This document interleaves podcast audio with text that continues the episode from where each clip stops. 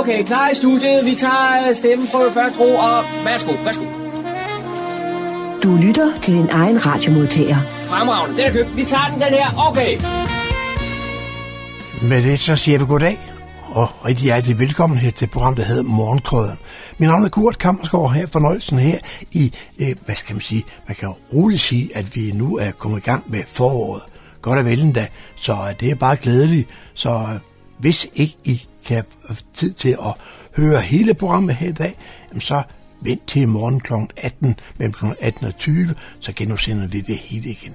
Men først lidt om, hvad det er, man eventuelt går glip af, hvis ikke øh, man øh, kan være i nærheden af en radioapparat. John Marco har besøgt øh, Fredensborg Bohandel for at få en snak med, med, med dem, og, og det, det, det, det, det, det var fordi, nu er det jo efterhånden blevet et, et stort firma, på den, stået på den måde, at der, nu er jeg omkring ja, 506, eller 856 andelshaver i uh, boghandlen op i Fredsborg.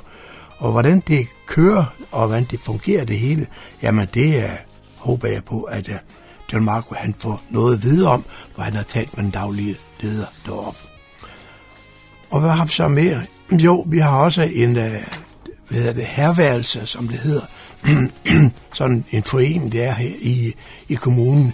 De mødtes her for første gang her forleden dag. Ja, ej, okay, ikke forleden dag, det var den 23. april, tror jeg, det var. Og de skulle mødes, og det er en snak, og, og, og finde ud af, hvordan der, der skal sige, resten af sæsonen skal gå. Øh, de måtte så mødes ude i det fri, for ja, der må ikke være så mange indendørs. Det gjorde det så. John Marco var også med dernede. Han fik bare lige, så lige lidt, hvad skal man sige, øh, lydbillede, for, hvor blandt andet formanden Erling Bo, han er blevet velkommen, og så var der nogle praktiske bemærkninger, og så lidt fællessang, for ligesom at blive rystet lidt sammen. Det er jo altid en god ting. Daniel har også kigget lidt på, eller altså både kigget på og fundet nogle lokale nyheder. Dem har han fundet på humleborg.dk, og dem skal vi høre noget mere om. Per Kirkegaard Kirkebys skulptur oktober 1943 blev, 43 blev indvidet her forleden nede på Peter Mads Strand ned i Humlebæk, hvor blandt andet hendes majestæt, dronning Margrethe, også var til stede. John Margaard var med dernede, og han har lavet nogle optagelser nedefra, dem skal vi høre, og der er nogle optagelser med musikken, tale med borgmesteren Thomas Lykke Petersen, næst, øh, første borgmester Ulla Hardy Hansen og ambassadør Ole Philipsen, Per, per Arnoldi og, og sådan lidt af, kan man sige, af dem, der var med dernede. Og så var det jo Fredensborg Bars Ensemble, der spillede til arrangementet dernede. Dem skal vi så også høre noget om. Så det kommer her også her i udsendelsen. Det sidste udsendelsen, ja, der har vi fået, har vi jo bibliotekens podcast, podcast øh, for maj måned, og det er en samtale, Øh, denne gang drejer det sig om samtale med Rasmus Breinhøj, og han er lokal, og her fra området af, og de mødtes så ude i, han sagt, i samfundet for en lille snak. Det kommer her til allersidst i udsendelse.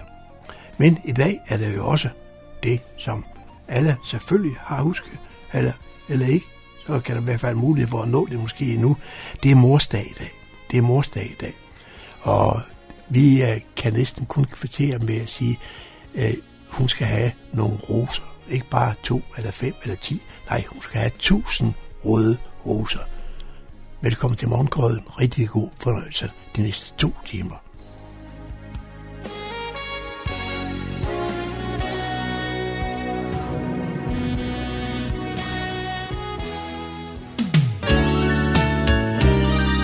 Lytter til Morgenkrydderen. I studiet er det Kurt Kammerskov. Jeg er taget til Fredensborg Boghandel, hvor jeg har en aftale med Janette Andersen. Janette, stedet vi sidder i her, det er jo efterhånden en gammel institution. Det er det. Det er Fredensborg Boghandel blev startet i 1909, og i, det gør jo så, at i 2009 holdt vi 100 års jubilæum. Så det er en fast forankret del af Fredensborg by. Den tidligere ejer af boghandlen, Paul Blæsbjerg, ønskede på et tidspunkt at sælge stedet. Og det tog ham godt og vel et par år, så vidt jeg husker. Men så skete der noget. Der var en organisation her i byen, Fredensborg, fordi der ligesom øh, tog over. Hvad var det så, der skete?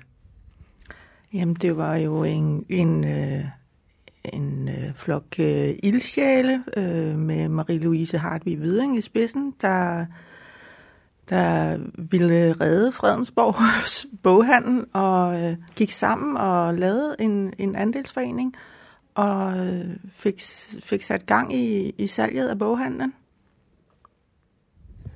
Og på ganske kort tid, inden for et par uger, der blev der solgt andelsbeviser for et hundens stort beløb. Ja, faktisk på 13 dage blev der solgt andelsbeviser for 650.000, så, så det var lige nøjagtigt de penge, som vi skulle bruge for at købe vores boghandler fri, så han kunne få lov at gå på pension. Efter Paul havde forladt stedet her, der er der indført nogle, nogle tekniske øh, forbedringer. Ja, det er jo nye øjne, nye idéer, så øh, det første, der skete, det var faktisk, at øh, boghandlen blev vendt på hovedet, der blev lavet omrokering, der blev malet, der blev øh, etableret et nyt kassesystem med lagerstyring, og teknikken er fuldstændig up-to-date den dag i dag. Så det har været en fantastisk rejse at være med på. Det der med at gå fra en gammel manuel butik til det digitale, det er noget, der koster blod, sved og tårer.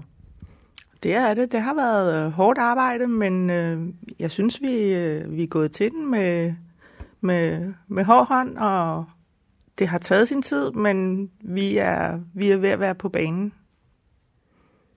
Man kan jo sådan set sige, at fra 1. januar 2020 var der tale om en, en ny butik med nye ejere. Men 2020 var jo også et lidt øh, anderledes år med corona og, og så videre. Det har været fuldstændig skørt år med øh, corona lukkede hele øh, Danmark ned, øh, centre, biblioteker og alting, og det gjorde jo, at øh, der bare er blevet løbet mega hurtigt her i butikken, og blevet omsat helt vildt i perioder. Øhm, så men også øh, med afstand og afspritning og øh, mundbind og øh, alting har været anderledes i 2020. Men, men, men ja, det har været et år med udfordringer, og øhm, ja, et år, vi ser tilbage på med, med et glimt i øjet. Nu var 2020 jo et lidt underligt år, som vi har været inde på, øh, og man kan måske ikke bruge det som, som grundlag for fremtiden. Det kan man ikke, fordi det har været et meget, meget anderledes år, øhm, og øh, vi er så heldige, at vi er gået ud af året 2020 med, med et pænt overskud øh, til trods for covid-19. Selvom stedet nu her er et, et, et, et gammelt sted i byen, så kunne jeg da godt forestille mig, når der sker sådan en forandring, at der også er planer om øh, eventuelt nye tiltag. Der er mange nye tiltag, men, men øh, hidtil har, har covid-19 jo øh, sat sine begrænsninger, fordi vi har jo altid været en boghandel, som har villet øh, øh, ikke ville øh, hvile på lavbærene, men få tingene til at ske. Og det er svært at få tingene til at ske, når man ikke må forsamles og, og så videre. Så, så vi er blevet meget digitale. Vores bestyrelse har lavet digitale bogbobler, som er de her forfatterinterviews, øh, dels i forretningen, øh, hvor folk har kunne forudbestille signerede bøger og, og lytte til interviews med forfattere. Så, så på den måde har, har vi virkelig skulle været udfordret på, øh, på øh, de digitale ting. Og så erfarede jeg, at der i øjeblikket er over 850 andelshavere. Er det nok, eller tager I flere ind? Det er ikke nok. Det er aldrig nok. Øhm, og nogen tror, at, øh, at de ikke kunne nå at være med, men man kan altid købe andelsbeviser. Vi, øh, vi sælger øh, hver eneste måned andelsbeviser, og man kan gå ind på fredensborgfordi.dk og købe et andelsbevis for 1000 kroner og øh, blive medejer af boghandlen for at støtte op, og samtidig får man så et andelskort, som man bruger, når man handler, og det udløser så 10% rabat. Som du har nævnt, så er det gået rigtig godt i 2020. Hvor mange ansatte er I egentlig?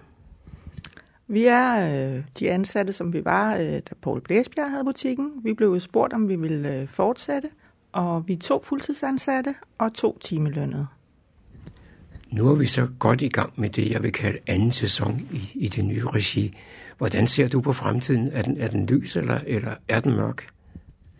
Jeg håber på en lys fremtid, og jeg håber på, at vi meget snart kan lukke fuldt op igen og få, få gang i nogle øh, af de her sjove arrangementer, som vi har haft, og få nogle forfatter på besøg, og glæder mig til, at der skal ske en, en masse ting i øh, vores allesammens boghandel. Du har stillet ind på Radio Humleborg, Fredensborgs lokalradio. Herreværelset under ældresagen i Fredensborg Kommune afholdt sit første møde fredag den 23. april. Det foregik som sædvanligt i byens hus i Kokkedal. Men grundet coronarestriktioner med mere foregik det udenfor, og i alt var der samlet 546 personer. Det er formanden for ældresagen i Fredensborg Kommune, Erling Rå, der byder velkommen. Hold lige kæft til en, ikke også? Ja. Jeg vil sige uh, rigtig hjertelig velkommen til dette, ja det er det første møde i år.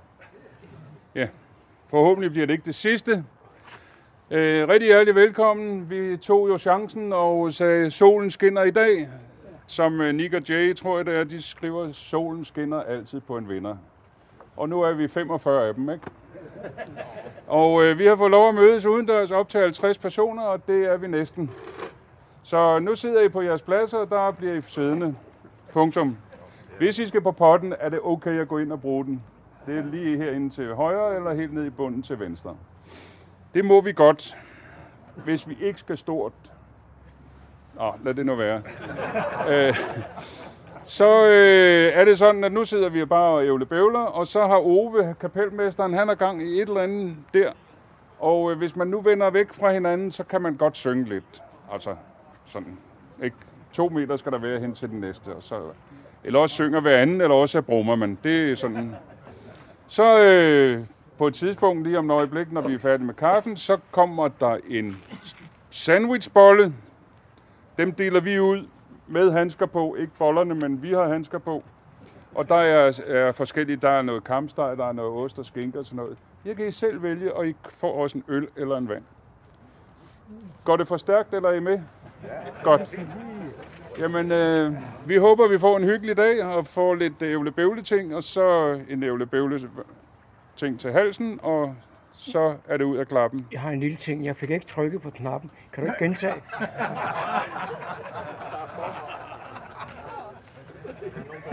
Har du nogensinde fået en stol i hovedet?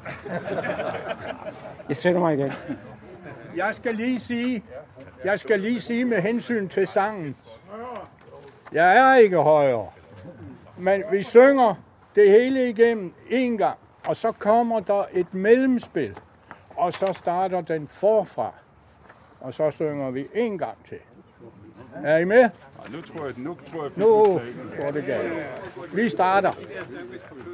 Ja, vi starter. Gør vi det? Ja, ja.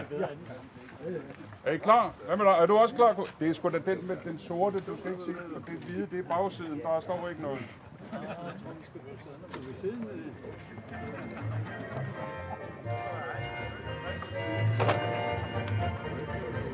Eight days are here again.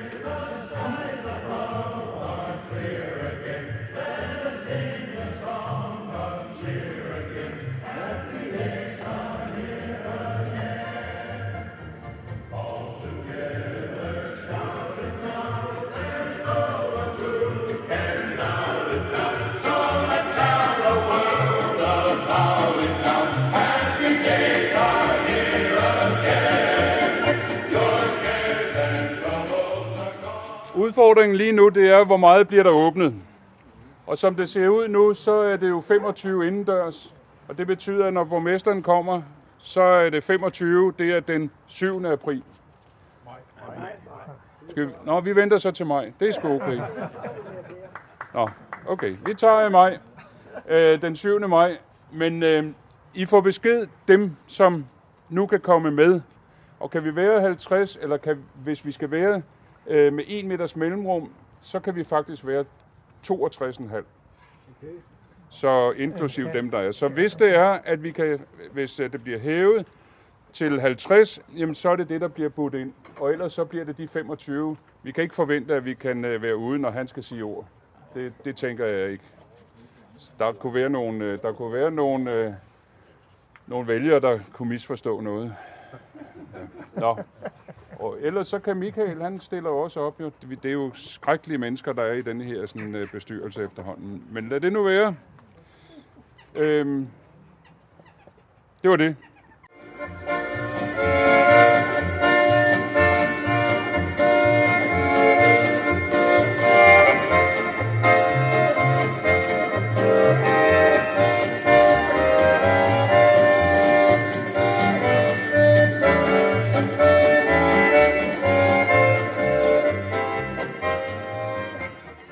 Det var John Marco, der havde produceret dette indslag. Så er det igen gået hen og blevet tid til lokale nyheder, der er hentet fra Humleborg Online. Jeg er Daniel Jørgensen. Siden Fredensborg Bibliotekerne sammen med resten af samfundet lukkede ned i december, har man ikke skulle betale gebyr for for sent afleverede bøger, men det ændrer sig snart. Fra den 17. maj skal man igen til at betale gebyr, hvis man afleverer biblioteksbøgerne for sent. Siden december, hvor bibliotekerne lukkede ned på grund af coronarestriktioner, har man ellers kunnet tage sig god tid til at læse murstensromanen, da gebyrerne har været suspenderet. Men nu er det altså på tide at finde de lånte materialer frem og aflevere dem. For efter den 16. maj, så skal man altså til at betale overtidsgebyr. Det er for den første uge 20 kroner for voksenlånere, men derefter stiger den gradvist helt op til 230 kroner ved mere end en måneds for sen aflevering. Samtidig med at gebyrene vender tilbage, vil man ikke længere have ubegrænset antal fornyelser. Fremover vil man som før kun kunne forny et lån fire gange. I disse måneder kan det være svært at finde steder at gå hen og få inspiration til hyggeligt og musikalsk samvær med sin baby. Det råder Fredensborg Musikskole bod på ved at tilbyde et forløb i tre dele med sang og bevægelser for forældre og babyer. Forløbet findes som videoer, der kan ses i mindre grupper eller alene sammen med sin baby. I et år er vi blevet indpodet med advarsler om at holde afstand og ikke røre ved hinanden, men der er tilfælde, hvor det simpelthen ikke kan lade sig gøre, eller rettere, hvor vi ikke må undlade nærhed og berøring. Og det er i relation til de helt små babyer. Og for dem er det altafgørende at mærke kærtegn og lytte til deres forældres stemmer – med mange år har det været omdrejningspunktet i de babyrytmiktilbud, som blandt andre musikskoler har udbudt. Og derfor tilbyder Fredensborg Musikskole mulighed for, at man kan sidde derhjemme eller i disse mindre grupper og få inspiration til sangleje for de mindste. I tre videoer gennemgår musikpædagog Tilde Milan Nykær sjove aktivitet, som ikke kræver andet end lysten til hyggeligt samvær med sin baby. Videoerne er velegnet til børn mellem 0 og 2 år og findes på fredensborgmusikskole.dk Den lokale biograf Humle Bio er atter i gang, og de åbnede den 6. maj, dog med visse coronarestriktioner, for man skal føle sig tryg ved at gå i biografen. Vi håber, at man vil fortsætte med at vise hensyn og hjælpe med at følge retningslinjer, udtaler Emil Nørholm fra Humle Bio.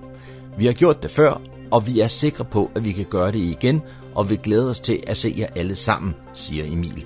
Den helt afgørende forskel fra tidligere er, at publikum nu skal fremvise coronapas, der dokumenterer, at man enten er testet negativ inden for de seneste 72 timer, er færdigvaccineret eller har været smittet med corona inden for de seneste 14-180 dage.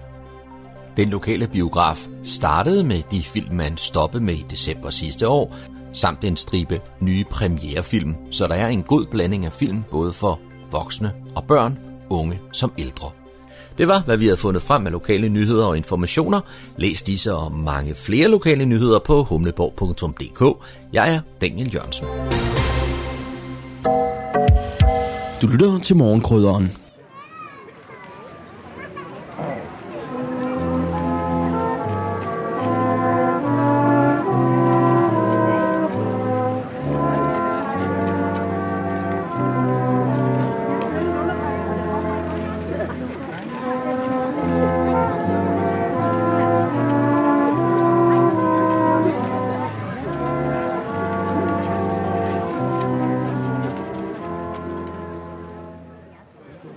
Onsdag den 5. maj var der mange mennesker på stranden Peder Mads ved sletten. Anledningen var, at hendes majestæt, dronning Margrethe, netop denne dag afstødede skulpturen oktober 1943, der markerede jødetransporterne netop i oktober 1943.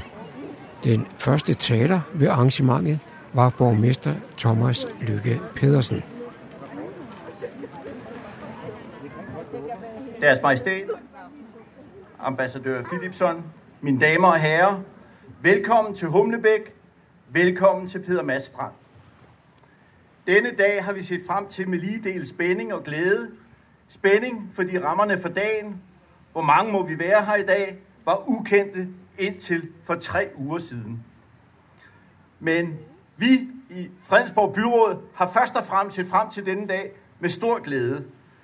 For denne dag og denne begivenhed har en stor og betydningsfuld plads i vores fælles historie. Nogle af jer husker både de fem forbandede år og befrielsesdagene, og vi andre har fået historien så godt fortalt, at den står meget levende og med mange billeder på nethinden. Så ja, dagen i dag er befrielsesdagen, som vi fejrer i hele landet. Men dette monument repræsenterer en anden form for befrielse, nemlig den befrielse, som de cirka 7.000 danske jøder oplevede, da de kom i sikkerhed i Sverige blot få kilometer herfra. Jeg tror, det er svært at forestille sig den angst og frygt, som vores jøder og deres hjælpere skulle gennemgå i oktober 1943. Jeg ser for mig en mor og en far med deres små børn i favnen, først på flugt fra deres hjem, så ophold på et gemmested, og derefter turen i en lille båd over Øresund. Alle timer døgnet rundt med følelsen af et stort svær hængende over hovedet med frygten for at blive fanget. Men befrielsen, flugten lykkedes for næsten alle, takket være en enestående og fantastisk indsats, som er kendt i hele verden. Det er det, vi markerer i dag, med stor glæde, ydmyghed og ikke mindst taknemmelighed. Jeg vil gerne takke alle, og det er mange, som har bidraget til, at vi kan være her i dag. Tak til de fire fonde, Augustinusfonden, Åge og Johanne Louis Hansens fond, Solarfonden og Knud Højgaards fond. Tak til Per Arnoldi for at skabe det helt rette monument. Og stor tak til deres majestæt for at være her i dag, og dermed understrege monumentets vigtighed for vores fælles historie. Og så vil jeg give ordet til Fredensborg Kommunes formand for Kulturudvalget, Ulla Hardy Hansen. Værsgo.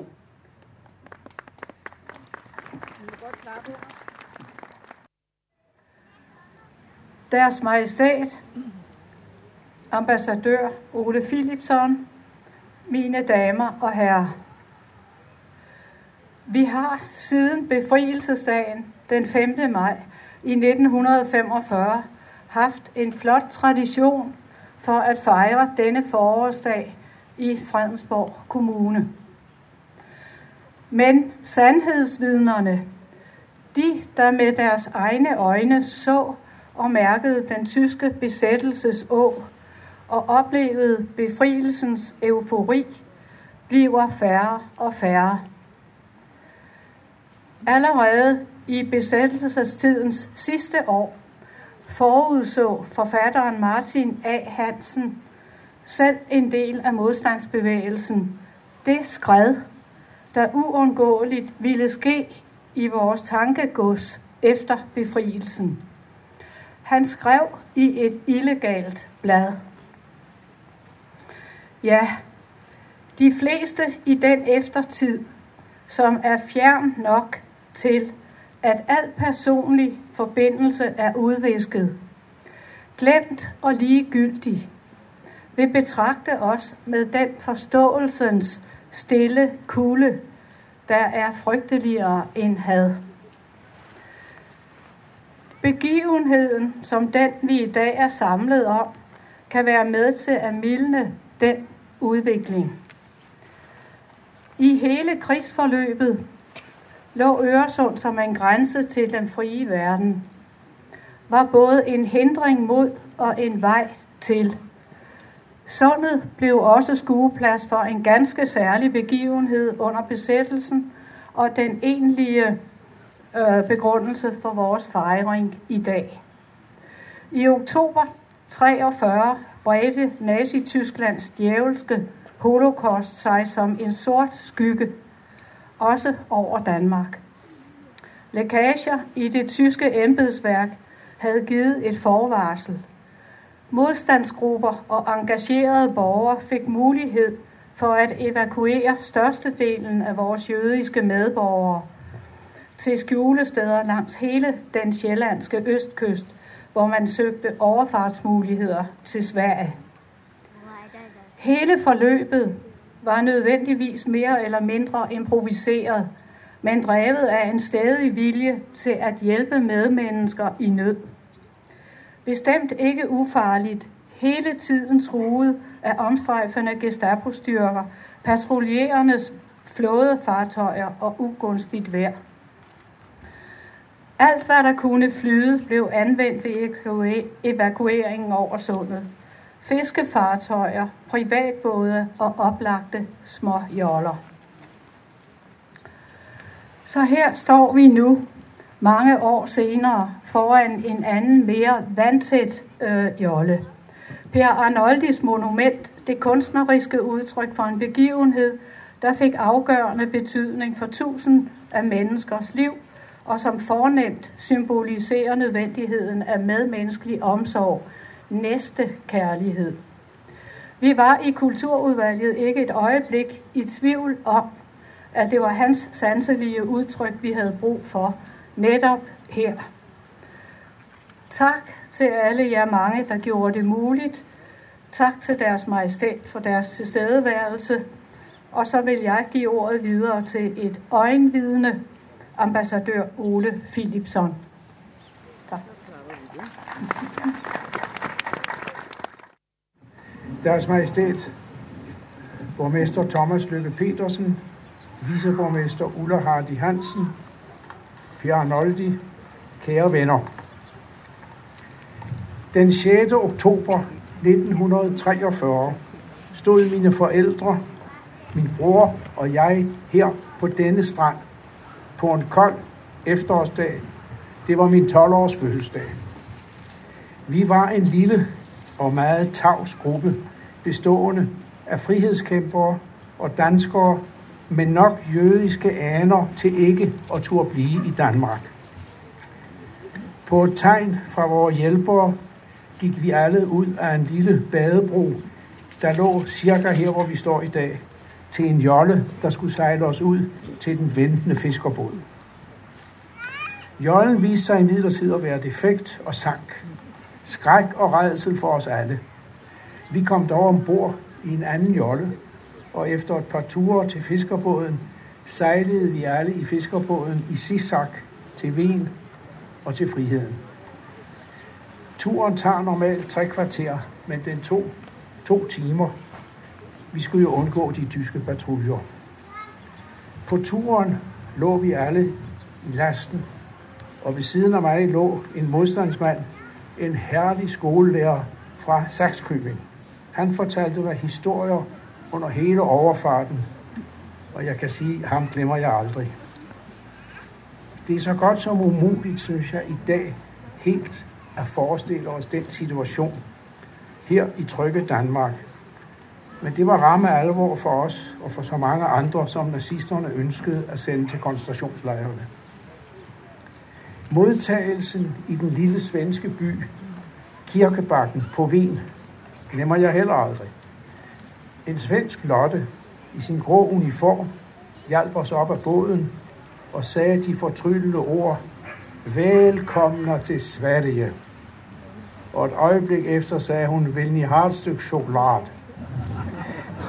Det glemmer jeg aldrig. Det er en velkomst, der står lys levende for mig i dag, som var det i går. Men det er 78 år siden. Siden da har jeg altid forbundet ordet Sverige med frihed. Også ordene England og Amerika giver i dag associationer til frihed og til befrielse. Så her i dag med fortiden præsent i Per Arnoldis meget stærke og meget smukke skulptur af den jolle, der reddede så mange liv sender jeg taknemmelige tanker til vores venner og deres netværk, der med risiko for eget liv gjorde flugten mulig, og hvis indsats med rette gjorde Danmarks navn kendt overalt i verden som landet, der reddede sine jødiske medborgere. Til fiskerne, der sejlede os til friheden, og til Sverige, der modtog os med åbne arme og gav os muligheden for at overleve. Mange tak.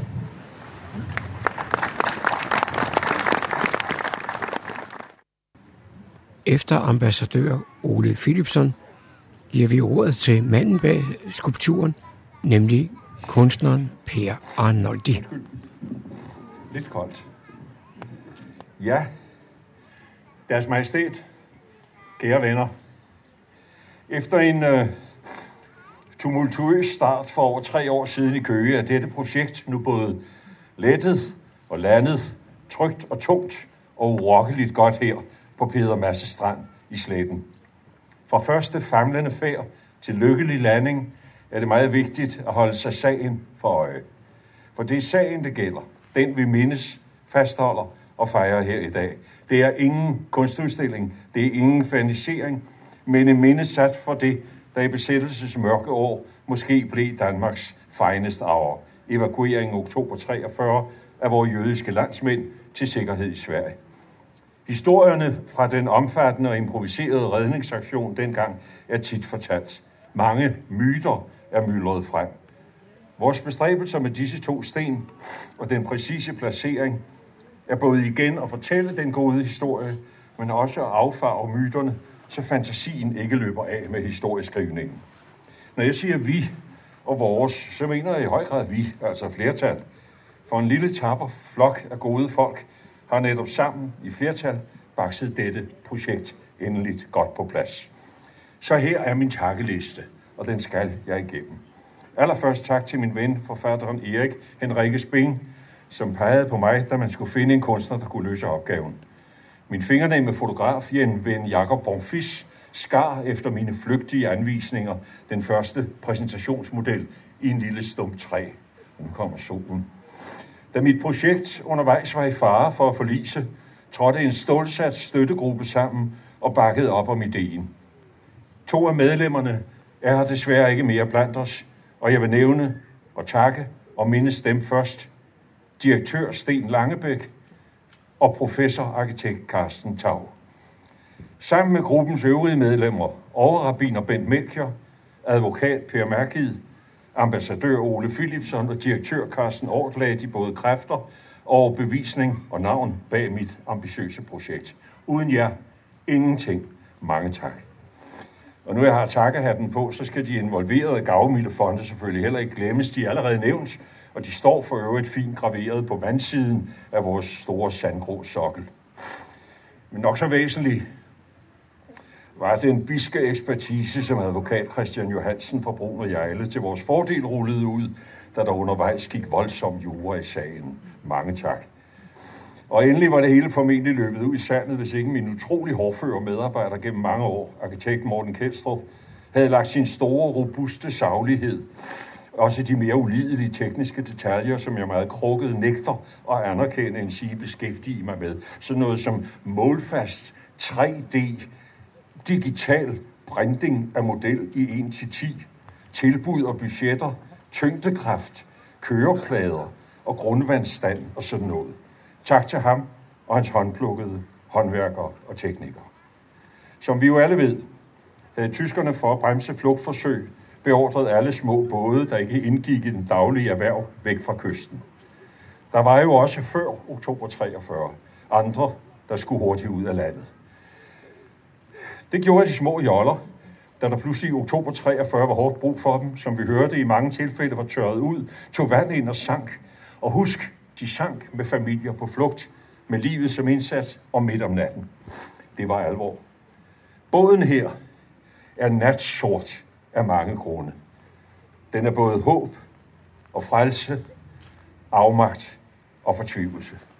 Den peger på friheden, men vi ved ikke, om den kommer afsted nu her i nat. Ventetiden var et klaustrofobisk mareridt. Lige derovre lyser Sverige, og sikkerheden sølle syv kilometer væk. Og så ved vi ikke, om jollen vil holde hverken kurs eller tæt. Dette er et mindesmærke. Et mindesmærke for en effektiv organisation, der i løbet af ganske kort tid på kryds og tværs af sociale skæld og tro og politik skabtes ud af ingenting, eller rettere ud af en beslutsom og lysende medmenneskelighed, koste hvad det ville. Og husk for øvrigt, ingen blev ladt tilbage i stikken af økonomiske grunde. Historikeren Bo Lidegaard skriver i sin fine bog Landsmænd om flugten. Folkestyret havde mobiliseret et værn for de værdier, der er dets grundlag. Nu viste det sig stærkt, da angrebet blev sat ind mod netop det helt grundlæggende, at vi er lige for loven og nyder samme rettigheder som borgere. Mere end det, at den respekt, vi gensidigt skylder hinanden, ikke kan gradbøjes efter herkomst. Ah, Med beslutningen om at udstrække de endløsung til Danmark, havde det tredje rige vagt den stærkeste kraft i et land, en fælles folkelig vilje. Citat slut. Et meget bevægende udsagn til eftertanke. Mine største anstrengelser, når jeg bakser med at formulere og artikulere en fortælling, er arbejdet med at reducere udsagnet eller tegnet til det absolute minimum. Her nåede jeg ned på to elementer, og fik så med den enestående placering et tredje element, et bagtæppe, der ovenkøbet er både virkeligt og autentisk. Sådan så har også ud oktober 43, da det lykkedes Ole Philipsens familie at komme over.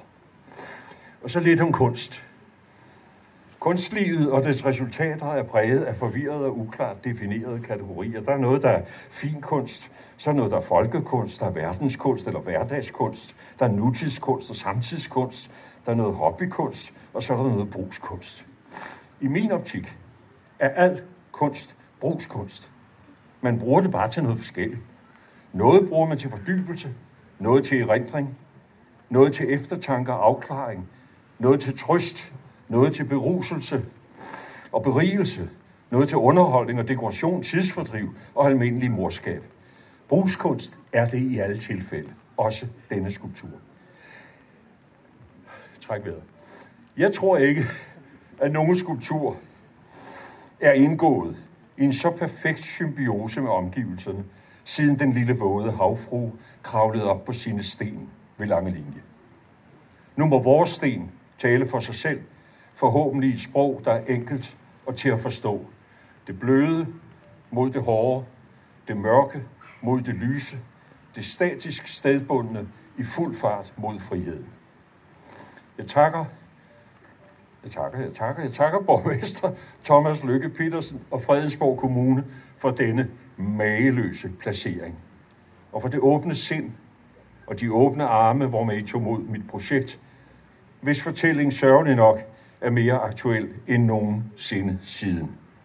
En fortælling om flugt oktober 1943. Så får jeg sgu en klump i halsen. Tak fordi de lyttede.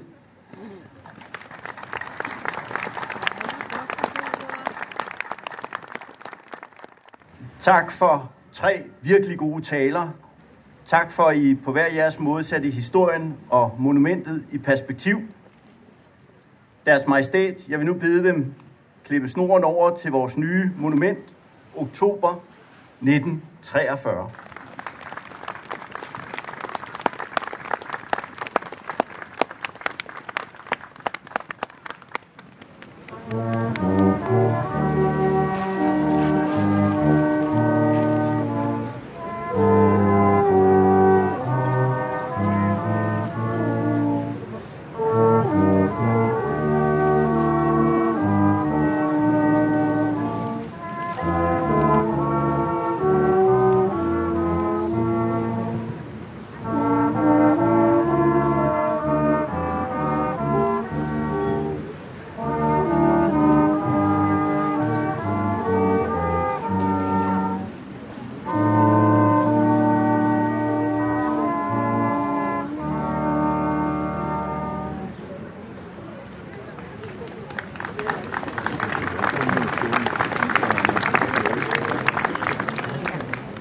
Tak til øh, Fredensborg Brass Ensemble.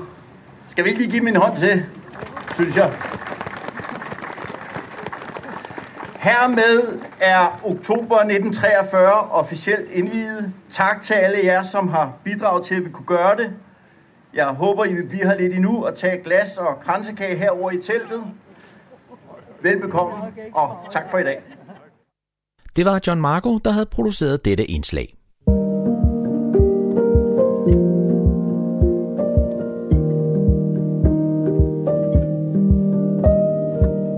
Er ligesom at gå ind ad en dør til en, en, en verden.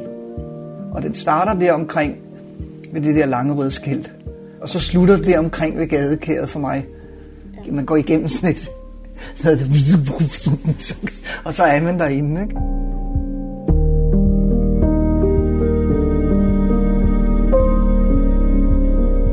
Der har jeg råd, derfra min verden går. Sådan skrev H.C. Andersen tilbage i 1850. Et velkendt vers, men hvad vil det egentlig sige? Hvorfra udspringer vores verdener, og hvilke spor sætter barndomslandet i os? Du lytter til Bibliotekspodcasten, og mit navn er Julie Persson. I dag taler jeg med illustrator Rasmus Breinhøj. Hans lejende streg er fuld af vildskab og humor, og bryder børnebøger af blandt andre Kim Fubs Åkesson, Alberte Vinding, Sabine Lemia og Peter Nordal. Jeg møder Rasmus Breinhøj til en vandring gennem Langerøds vindblæste bakker. For det er derfra, hans verden går. Her gik han på opdagelse med barndomsven og forfatterkollega Peter Nordal, som han i dag laver fortællingen Hunden Ip sammen med. Så tag med til det lille landskab ved et trinbræt på lokalbanens rute. Til en snak om det, der myldrede frem fra havens høje krat. Om lange sommerferier og magien i en hegnspæl. Til en snak om barndomslandet, der har formet ham og hans streg, og om det særlige, som børnelitteratur kan. Næste station, Langerød. Tryk for stop. Jamen, det er meget fint at starte her, fordi det er sådan... Det her, man står af. altså, jeg, på mange måder at det, har det været det her, der var ligesom min base, eller der, hvor min, min verden udsprang, hvis man kunne sige det sådan lidt selvhøjtidligt. Men det er det der hvide hus. Okay. Det er der, jeg er vokset op. Ej, det var jamen. mit barndomshjem. Hvor er det hyggeligt. Det er Ja. stråtagshus. Ja, jamen, det er totalt idyllisk. Altså, jeg tror, min, min far og mor, de havde den der drøm om at vende tilbage til et eller andet, der var autentisk, eller sådan Ja. et eller andet. Ja. Men altså, for eksempel derinde, ikke? Ja. Der, der var der jo sådan en, en del af det, øh, var, var sådan noget, vi kaldte det høje græs, Ja. som var sådan en nærmest en urskov. Som man, som man legede i. Og så var der ligesom, altså grænsen går, grænsen går, den der skov brugte vi for eksempel overhovedet ikke. Fordi Nå. ham, der boede derovre på den gård, han øh, brød sig overhovedet ikke om, at man løb rundt på hans marker. Okay. Så, øh, så der kom vi meget, meget lidt. Men altså Peters fars øh, marker var, var de her, der lå, lå lige her, så der har vi været virkelig meget. Så vi havde ligesom hele, hele Palle, min fars grund, øh, jeg løb, løb her. En, der var sådan en, en, øh, en tynd landhave eller sådan noget. Ja. Og der var flere af sådan noget. Han, han kunne enormt godt lide sådan noget med, at ja, der var sådan noget, nogle mystiske krat, som, hvor, der så blev, øh, hvor man så havde øh, hvad det hedder, slået nogle stier igennem. Men, men man, så man havde sådan nogle dele af haven, var sådan noget fuldstændig tilvokset noget.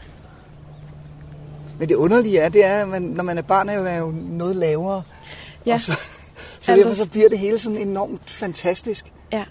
Altså så kan det der, altså det der krat, der ligger lige der, det, kan, det er jo en kæmpe verden, man kan klatre rundt i og være i. Ikke? Jo. Tror du, det er vigtigt med det der lidt øh, tilfældige og uperfekte i, i et barndomsland og, og i fantasiudvikling? Ja, det er det jo. Altså, altså øh, der, der er jo noget mere magisk over, over ting, der er sådan lidt forfaldende. Eller, altså sådan noget her, ikke? Sådan, en, sådan noget har jeg tegnet også rigtig meget. Det vil jeg jo til enhver tid, hvis jeg skulle tegne. Altså, det er jo, den har jo også stået der i. Det er sådan en gammel hegnspæl. Ja, ja, det er jo det, ja. det har stået der. Altså, lidt ligesom også det, så ligger der de der svælder, og der er ikke nogen, der ved, at der engang har været nogle børn, der har bygget en borg, Nej. og det ligger bare der, ikke? Jo. Øhm, altså jeg, kan, jeg har tit tænkt på, når jeg er sådan ude i naturen, hvis man ser et stendige eller sådan noget, så tænker jeg, gud, der har været nogen, der har gjort noget. Ja. Der har simpelthen været en, der har gået her og puttet nogle sten på, og så har han været ude på marken og samlet nogle flere sten. Eller, altså det er jo vildt sådan noget. Og det kan jeg godt lide også at tegne faktisk, at Ja. man, man laver nogle af de der ting, man har set, som, som øh, der, der kommer jo en eller anden form for, jeg bruger meget det der ord magi, det er lidt kedeligt, men, men det der med, at man kan mærke, at altså hvis man nu har en tegning, hvor, hvor jeg står to og snakker, og så har man i baggrunden et eller andet, der umiddelbart ikke giver mening, men ja. alligevel så, så er det med til at give en fortælling. Så jeg vil godt have, at, at altså jeg tænkte på et tidspunkt i, i forhold til det der med at, øh, når man putter små dyr eller mærkelige ting, der sker i tegningerne, at det skal ligesom have deres, de skal ikke bare være påklistret, de skal have en fortælling i, i hver eneste lille detalje, øh, fordi ellers så, så hænger det ikke sammen, Nej. eller så bliver det ikke, så bliver det ikke fedt.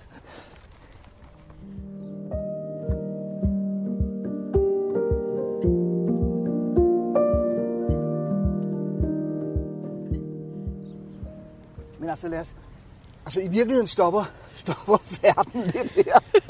Men lad os gå, i stedet for at gå herned af, Ja. altså, øhm, så lad os gå ned ad den grusvej, Ja. der er heromme. Ja.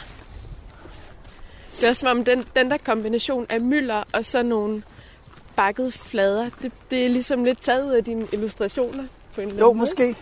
Men altså, jeg, altså også, jeg kan enormt godt lide det der mylder, og jeg kan enormt godt lide, kan godt lide at blande det der med tiderne.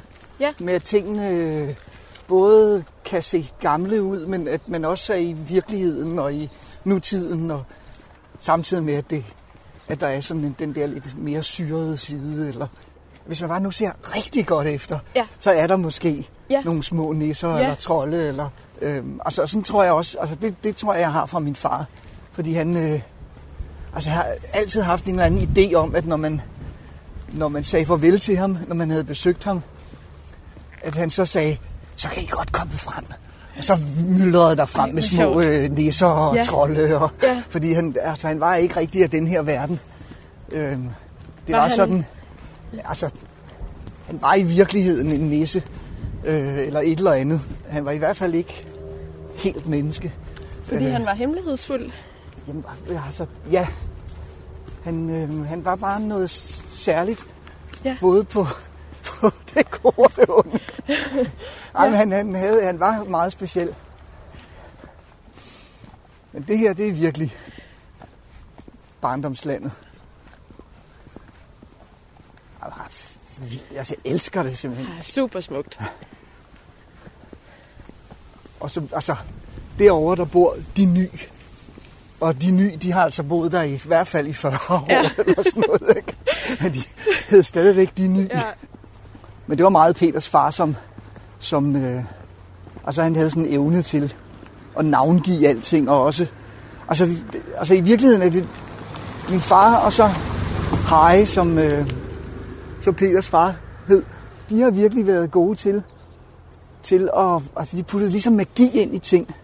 Altså, øh, jeg snakkede med min søskende om, da min far døde, at, at vi sådan skulle rydde hans hjem. Og det var ligesom om, hver eneste lille dims havde han puttet magi ind i. Ikke? Så man havde enormt svært ved at smide ting ud. Fordi det var ligesom om, de havde sådan lige fra et dumt askebær eller sådan noget. Så, altså han havde sådan evne til at putte magi ind i tingene. Hvordan gjorde han det? Jamen det ved jeg faktisk ikke. Øhm, og så... Nej, de var bare enormt gode til at formidle et eller andet med altså det store i livet. Mm. Peters far, han øh, var god til for eksempel at, at, at navngive ting. Altså, var noget, der hed Lamådagerne, som ligesom lå her. Altså, på den måde blev det sådan... Øh, og så var der Lange Røde Vilde. Det var så nok Peter, der fandt på det. Øhm, men det der med, at, at det hele havde ligesom en eller anden form, det blev, det blev til sådan en verden. Kom landskabet med ind, tror du, i tegningerne? Det, ikke, ikke, ikke, ikke dengang, for der var jeg mere bare fokuseret på, på alt muligt, at tegne ligesom min helte eller sådan Ja. ja. et eller andet. Ikke? Jo. Og det er senere, at, at, at landskabet er kommet ind Ja. i tegningerne. Ja. Men altså, det er også, altså jeg har, har det sådan, altid når jeg tegner, så, så når jeg skal tegne et eller andet, så, så øh, forestiller jeg mig altid, hvor jeg er henne. Altså så på en eller anden måde opfinder jeg det ikke, så det er altid et sted, hvor jeg har været. Lejligheder eller ja. værelser eller et eller andet. Ikke? Ja. Fordi når man så ligesom har set det, så kan man jo forestille sig, hvordan det ja. ser ud. Så det er stort set altid øh, hænger sammen med et eller andet, øh, som har noget med virkeligheden at gøre. Altså der er for mange år siden lavede jeg en bog, også sammen med Peter, som hedder Eventyret om den lille bitte søde gris, tror jeg den hedder. Ja, ja. Og der er det meget de her landskaber. Der er det dem, du ja, trækker på. Ja, 100 procent. Altså også næsten sådan en til en. Hvornår lærte du så Peter Nordahl at kende? Jamen altså, da vi, altså helt fra det vi var født. Ikke? Peter gik i folkeskolen med min bror, som Ja. er ældre, ikke? Ja. Øh, min storebror, og, øh, og de var egentlig venner, og derfor så har jeg i mange, mange år slet ikke, øh, altså jeg tror ikke, det er mange år siden, at vi begyndte at kalde hinanden for venner. Fordi jeg tænkte, at vi var noget andet. Ja. Vi var ligesom noget, noget der var mere. altså, netop fordi aldersforskellen var så stor, så var det ligesom om, at vi var ikke, vi var ikke venner på den måde, men vi, vi, var, vi lavede alle mulige ting sammen. Altså, øh, så var der selvfølgelig nogle år, fordi de blev ligesom teenager lidt før mig. Så Åh, lige ja. pludselig så var der, var der en anden verden for dem. Og der tror jeg nok, at jeg forsvandt ind i, i tegneserier i nogle år. Fordi så havde jeg de her lange sommerferier, øhm, hvor der jo ikke var ret mange. Der var ikke nogen børn her, andet end Peter og Martin, og de var ligesom forsvundet. Så Ja. der tog jeg ind på Fredensborg Bibliotek og lånte tegneserier. Og Ja. så tonsede jeg tegneserier. Og vi følger i sporene på de lange sommerferier med tegneserier på biblioteket og rykker resten af samtalen hen til et vindstille Fredensborg Bibliotek. Altså, du er uddannet fra øh, Danmarks Designskole i 92. Ja. Øhm, og startede med at tegne primært til voksne. Hvordan kom du så sådan, altså, til at beskæftige dig med illustrationer til børn? Jamen, altså egentlig så, så havde jeg tænkt, fordi min far var børnebogstegner så, eller illustrator, så, så gad jeg slet ikke at, at lave børnebøger. Jeg var, var også meget mere tændt af at, at, at lave sådan den der mere journalistiske og den satiriske tilgang. Men så lige pludselig, så kom jeg alligevel til at lave nogle ting. Jeg tror, jeg lavede noget til, til, til Lucianas børneblad, og øh, altså lavede, begyndte at lave sådan lidt nogle, nogle børneagtige ting, og så Ja. kunne jeg godt mærke, at det, jeg synes, det var vildt fedt. Øhm, Hvad var det i det, der, øh, der gjorde Jamen, det altså, det er jo det, både det fabulerende, og så også det der med at have... Øh, altså, jeg har en eller anden idé om, at jeg har en eller anden en god tråd ned til, til barndommen. Altså, Ja. jeg har en, en åben dør derned til... Ja. til altså, jeg er ikke nogen voksen barn, men, men, øh, men jeg har en god fornemmelse for, for, for barndommen, og den sidder sådan i mig på en eller anden måde. Og det, Ja. jeg kan godt lide det, der er ved barndommen, hele den der øh, undren og alt det fabulerende. Og, altså, altså jeg, jeg synes stadigvæk, at det er sindssygt sjovt at tegne. Altså, jeg elsker det. Så på den måde er det, altså det er, det er, er jo en eller anden form for næsten besættelse. Kan du huske tilbage fra, hvornår du begyndte at tegne? Altså, jeg kan godt huske nogle, jeg kan huske nogle få tegninger i børnehaven, hvor jeg tænkte, det her var eddermame fedt. Ja. Det lykkedes, det her. Altså, der er nogle få, hvor jeg bare tænker, at der, der var det ligesom om, der skete der et eller andet. Der forstod jeg noget om, hvis man gjorde sådan med hånden, eller sådan noget, så øh, skete der et eller andet.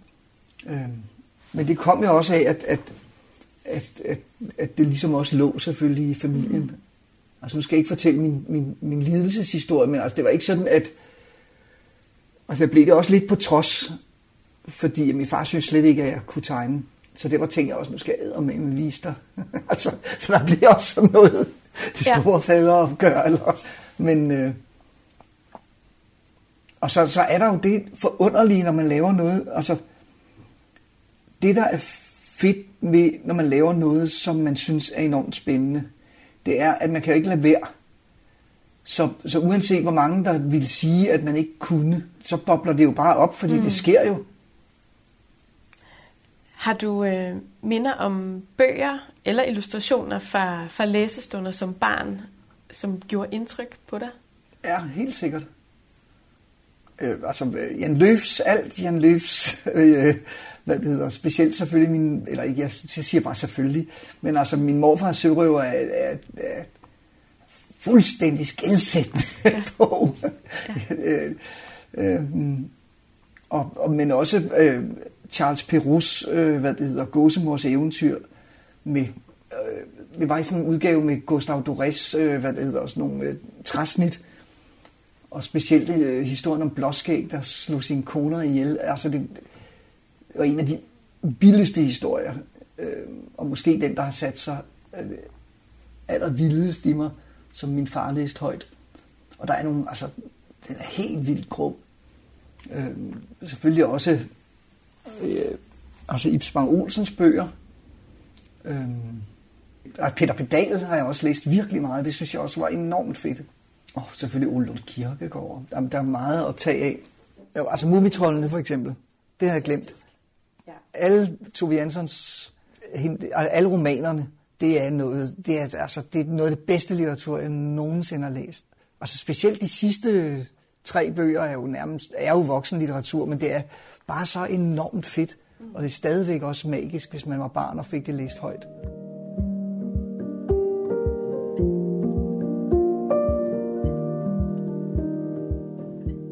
Dine illustrationer har tit noget, noget vildskab og noget ironi og noget flyvsk over sig. Øh, men hvis man skal spørge lidt provokerende, får børn ikke nok kaos i synsfeltet i dag? Har de ikke brug for nogle bløde linjer og noget ro til øjet?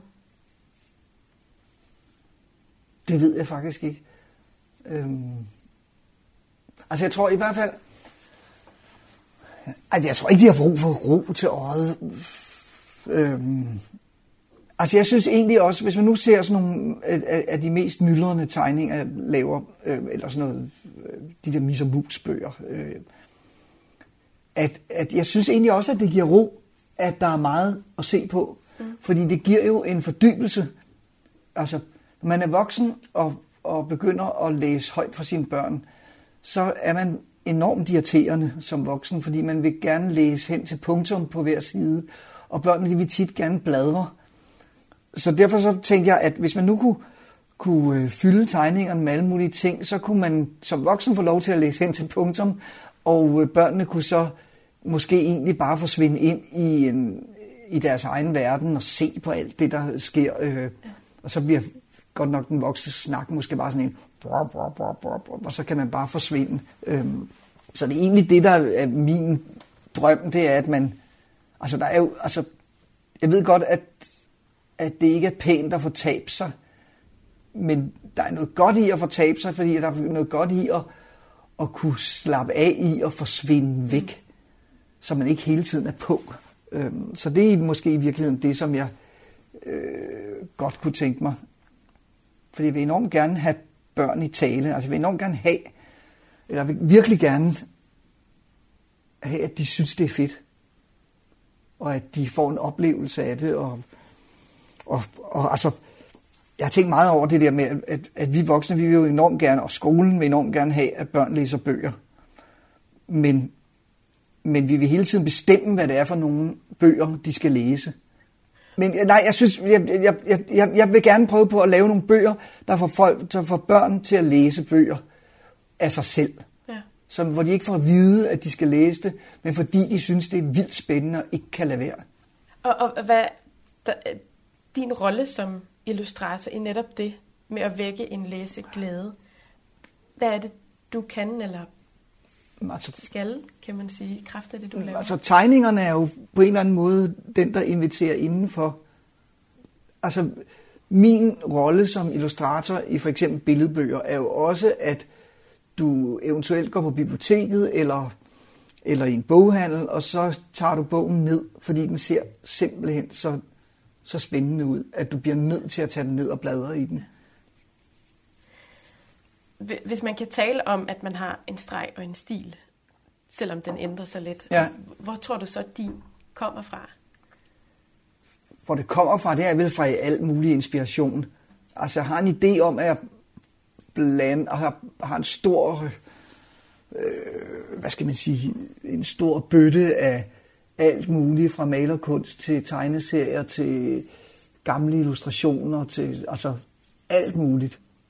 Øhm, så det er ikke sådan, at, jeg har det også det der med, at når man laver børnebøger, så, så, så vil jeg gerne også lave nogle andre ting. Øh, nu har det ikke været helt så meget, men jeg har hele tiden ellers lavet også nogle voksne ting og nogle andre. Fordi at, at, at, at hvis man hele tiden bevæger sig i det der børneunivers, så bliver man også en lille smule blind. Altså, så skal man, man skal også have fat, altså man skal ikke forsumpe i, man skal også have fat i sit voksne jeg, ikke? Øhm, som, som jo også på en eller anden måde skal vandes, for at man kan kaste sig over øh, børneuniverset på en ordentlig og ærlig måde. Hmm. Tegner du også til de voksne, når du tegner til børn? Ja, det gør jeg også. Fordi at, at, at i hvert fald til billedbøger, så er det jo det fedeste møde i hele verden, det er at sidde med et barn og læse højt. Og det er jo det, de sådan set rigtigt skal bruges til. Så, så derfor så synes jeg, det er en vigtig ting, at den kan sådan, hvis man kan fagne, fagne de der, øh, altså at man kan gå fra to til, til 50-årige, så, eller 100-årige, at, at det, må være, det må være målet, at, den, at der også er noget til den voksne. Hvad synes du sådan overordnet set, at, at børnelitteratur og tilhørende illustrationer skal kunne? De skal, de skal jo vække ens interesse, og de skal være, og de skal underholde os. Og så, hvis man, jeg har en sådan pædagogisk sigte, eller så er det faktisk at fortælle, at verden den er vild og fantastisk, og du skal ikke være så bange. Heller ikke for det, der er uhyggeligt.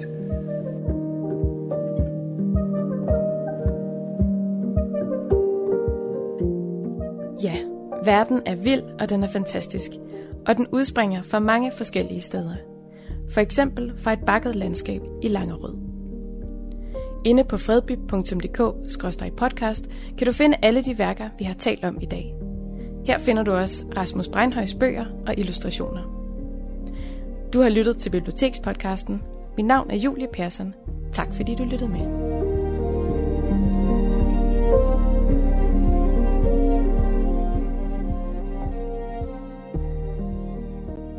Husk, at vi her fra Radio Humleborg sender mandag til fredag fra kl. 18 til kl. 20 med musik og lokale indslag. Så sender vi i weekenden lørdag og søndag fra kl. 9 til kl. 20 med masser af gode musikprogrammer og lokale indslag. Stil ind på den lokale frekvens FM 104,3 MHz samt på nettet.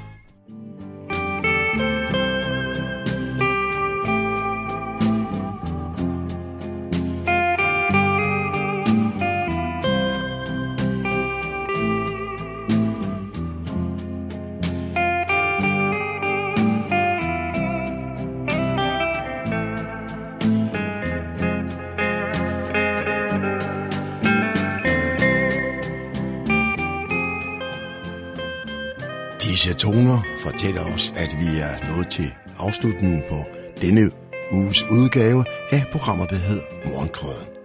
Her fra redaktionen, som består af undertegnet, jeg hedder Kurt Kammersgaard. Ja, der siger jeg tak for nu, og på genhør en anden god gang.